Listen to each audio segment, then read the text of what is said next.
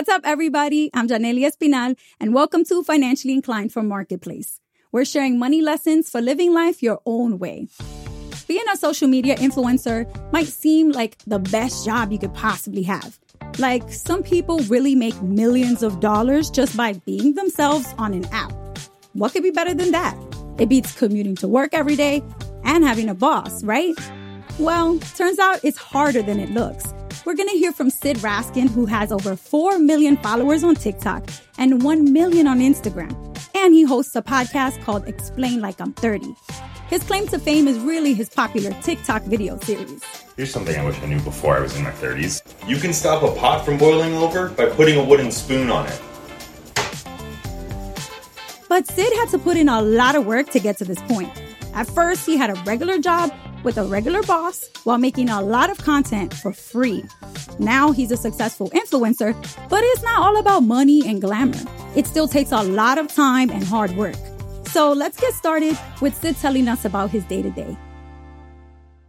My day to day is basically answering emails, recording videos, delivering assets. I go live once a week. I have a podcast. I'm working on another project and I have a, a web series that I have to go and like produce for that. How much money did you make at the start making videos at the beginning versus now? But when I first started making money on YouTube, I made like $5 on AdSense and I thought that was crazy. Hey, money. So hey, money. Right? That might have been like 2010. And then I didn't really make money on the internet or from making content until maybe 2020. The jobs that I did and kept working at were jobs that would help me do those, do, do the thing I wanted to do better. Even in like hobbies, like I would be performing sketch comedy or doing stand up comedy because I knew that there was something that I didn't know how to do mm. that could translate into content creation that would make my content better. So like in my videos now, you'll see that I don't say that many things. I like, my, I let my facial expressions do a lot of the work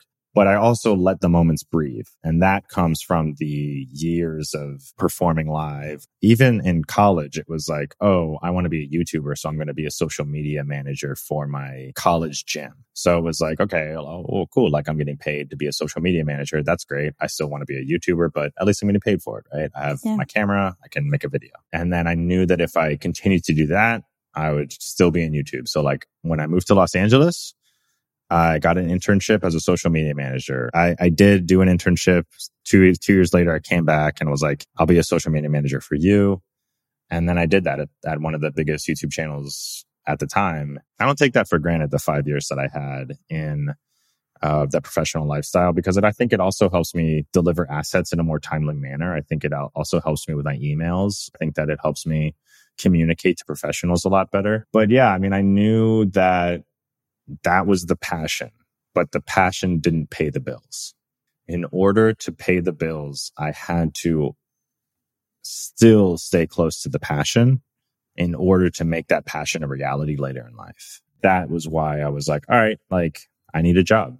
Fine. There would be years that my main focus was not this. And that's because I couldn't do it. Like I literally can't do it because if I do it, then I don't eat that to me is sort of like where that sort of dream mentality, I think, crushes people yeah. because it makes you feel like the dream has to happen immediately, but it doesn't have to happen immediately. Judge Judy once said, if you don't make it in your 20s, make it in your 30s. If you don't make it in your 30s, make it in your 40s, and so on and so on. Dude, I wish I had heard that way earlier than in my 30s because that would to me would have been like, oh, thank God. Like you don't have to make it in your 20s. You don't have to make it in your 30s. Dude, just make it when you make it. And that, mm-hmm. that I think is the most important thing.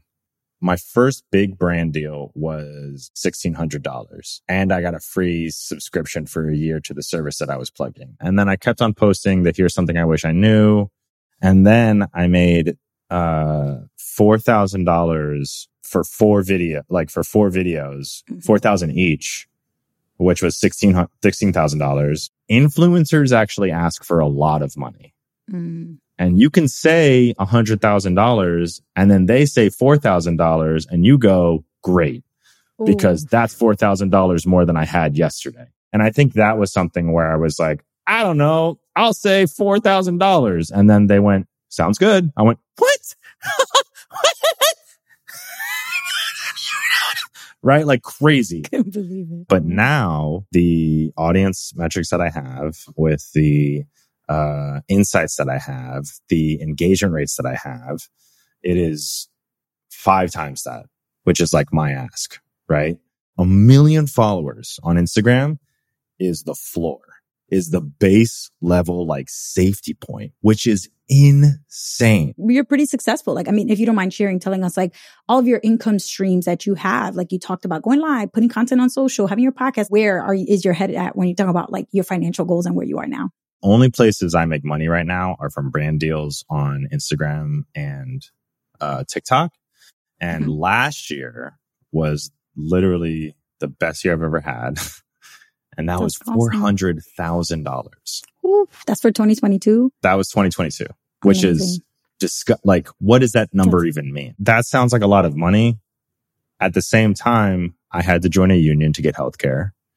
I wouldn't have health care. I wouldn't have a pension plan or retirement plan if I wasn't in that union. I found out what a high yield savings account was. I found out what a Roth IRA is. I found out what a traditional IRA is. All of this money is cool, but the reason you don't see me driving a Lamborghini is because like I actually just like pay my retirement plan, right? Or I put like a lot of it into savings because like I have no idea if this is going to last. And I think that comes with age too. I know that I can't spend foolishly because like if I did spend foolishly, then I would just be as broke as I was two years ago. So that's a big part of it. Yeah. I mean, and not to mention taxes. People don't really talk about the taxes. Taxes is a huge thing. Huge oh thing. my gosh. When you see that like you owe the IRS $16,000 every three months, whoa, that's a lot of money. Right. And you just, you're just supposed to hang on to that. That's a right. big thing I save for. Yeah. Right. Cause I put so much of it away or I, you know, I, I make sure that like my mortgage is paid. I make sure that my taxes mm-hmm. are paid, all of that stuff. So if I pay $16,000 a quarter, 16,000 times four, so like that, that is also what I have to pay. Right. So really take home was half that, yeah. maybe, maybe more than half that. I see it more like, oh, I guess I made it this past year and I'm going to work three times as hard in order to keep that base level and then also turn up. If I'm being completely honest, my goal is a million dollars. And once I reach that, unfortunately, I'm going to have to double it. Right. So like, oh my goodness. right. No, I'm serious. Like that's, that's like the craziness that is me. I'm very lucky and I'm very happy and I'm, I cannot believe that this is a reality that I live in. Like that base level of success has now afforded me the opportunity to now go into YouTube, now go into, um, these other ventures, knowing that I'm okay for right now because now I need to sort of find those different revenue streams so that in case the $400,000 just drops, which it can tomorrow, then I have other projects that I have been working on for a while that are also revenue generators. That's where the burnout comes from, I think. It's not necessarily making something every, every day, which is a lot. It isn't necessarily working with brands every day for videos that people aren't going to see for three months, which is also a lot. Yeah. It's taking on those extra projects so that, you know, you, you can live a less anxious life. But now that I'm saying it out loud, I still live that anxious life. So it's, it's hard to say. Mm. Yeah. It's like you got to always have something cooking. Always, um, always, always. I read online that president of the United States makes about four hundred thousand dollars a year. So you really? I mean, yeah, yeah. I mean, it's so, like you know what I mean. Like, thank you for your service, but like, it's it is what it is. yeah, it's so clear to me how much work you have put in to get to where you are, and oh, I know you. that a lot of people will look at you Sid and just be like, they just see an overnight success. no, definitely not. One thing that I always say is like, it's easy to go viral once. It's hard to go viral every day. That's what I have to do. I have to go viral every single day in order to mm-hmm. sustain this job. When I realized that, I was like, oh, this is crazy. Do you know when you're creating videos that it's going to go viral or is it completely random? I mean, I know that once I have a formula now that I can maybe like game it a little bit better, but at the beginning, no, you don't know what's going to go viral. You don't know what's going to strike a chord. The reason I hmm. think I started to go viral was because I was a 30 something year old white dude admitting I didn't know something. And I'm like, yo, y'all just, ever think about can openers before? and everyone's like, dude, me too. Right. It's relatable. There's relatability. Yeah. there. It's very relatable, right? It like just breaks down that barrier wall of like, listen, I'm not, I'm not going to make you feel bad. I'm, I'm in this with you. So a study actually recently asked a thousand teens what they want to do. Do they want like career wise and, and 60% of them said they don't want a quote unquote regular job. They want to be entrepreneurs. And most of them said social media. It's interesting because I think influencers don't talk a lot about that. And so what happens is it ends up getting glamorized. Like, oh, anybody can become an influencer and it happens overnight. You just go viral. So I'm just wondering Yeah, what you think yeah. about that and, you know, your thoughts on that study. I mean, listen, same, but I'm 34 and I've been doing it since I was in high school. I will not stop you from saying you want to be an influencer or you want to be an entrepreneur. That's great.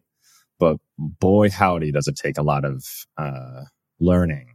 You know, you have to sort of just learn it by doing it. And I think that in that comes with a lot, a lot, a lot of like facing self and facing failures and facing misunderstandings with other people that you love and care about. So if you do want to be an influencer, if you do want to be an entrepreneur, you have to know that it's hard and society is not set up for you to actually succeed at that. People, people don't tell you where to find this information. You just have to somehow find it. Mm. And thank God for, you know, the overall flattening of information that's been happening. But even then, people ask you to pay for a course. Yeah. Even then, hmm. you have to know the right keywords to find the information. Yeah. I mean, there's no school for influencer. There just Mm. isn't. Maybe I should open one. I mean, listen, it's a brilliant idea with so many young people being so eager to become influencers. Like, hey, wow. All right. Thank you, financially inclined. okay, so then what would you say it would take for somebody who's listening that is like, I want to do this? What would you say it would take for them to be successful at becoming an influencer or a content creator? Maybe top couple bullet points. The first bullet point is just upload it. It doesn't matter. That's it. That's it. Second one would be make sure that you always have like another source of revenue and income so that you can feed that hobby and that love, right? While also still paying your bills. Bills might come first and that's okay. And then the third one is just be okay with failures. I think that consistency of failure leads to two more people seeing it. And if two more people see it, then two more people see it and two more people see it. And that is where the real audience growth comes from. It's okay if you're not an overnight success. Stay passionate. It's just so important to do that.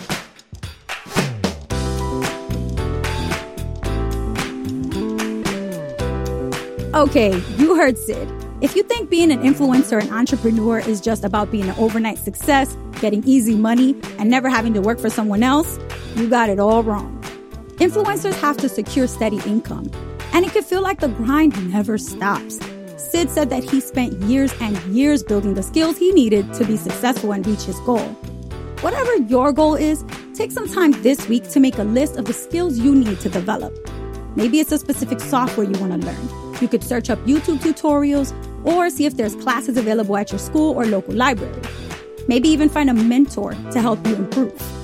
Now, what we've learned from Sid's interview today doesn't just apply to social media. It applies to any hustle too. Passion and perseverance are the key.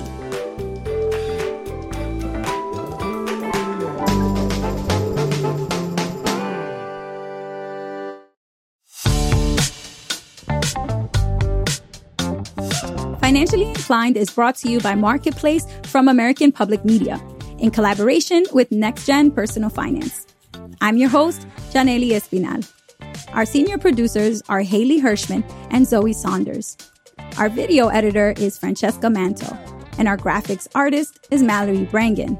Our producers are Hannah Harris Green and Haley Hirschman. Gary O'Keefe is our sound engineer. Our intern is H. Conley. Bridget Bodnar is the director of podcasts. Francesca Levy is the executive director. Neal Scarbrough is the VP and general manager of Marketplace. Our theme music is by Wonderly. Financially Inclined is funded in part by the Sy Syms Foundation, partnering with organizations and people working for a better and more just future since 1985. And special thanks to the Ranzetta Family Charitable Fund and NextGen Personal Finance for continuing to support Marketplace in its work to make younger audiences smarter about the economy.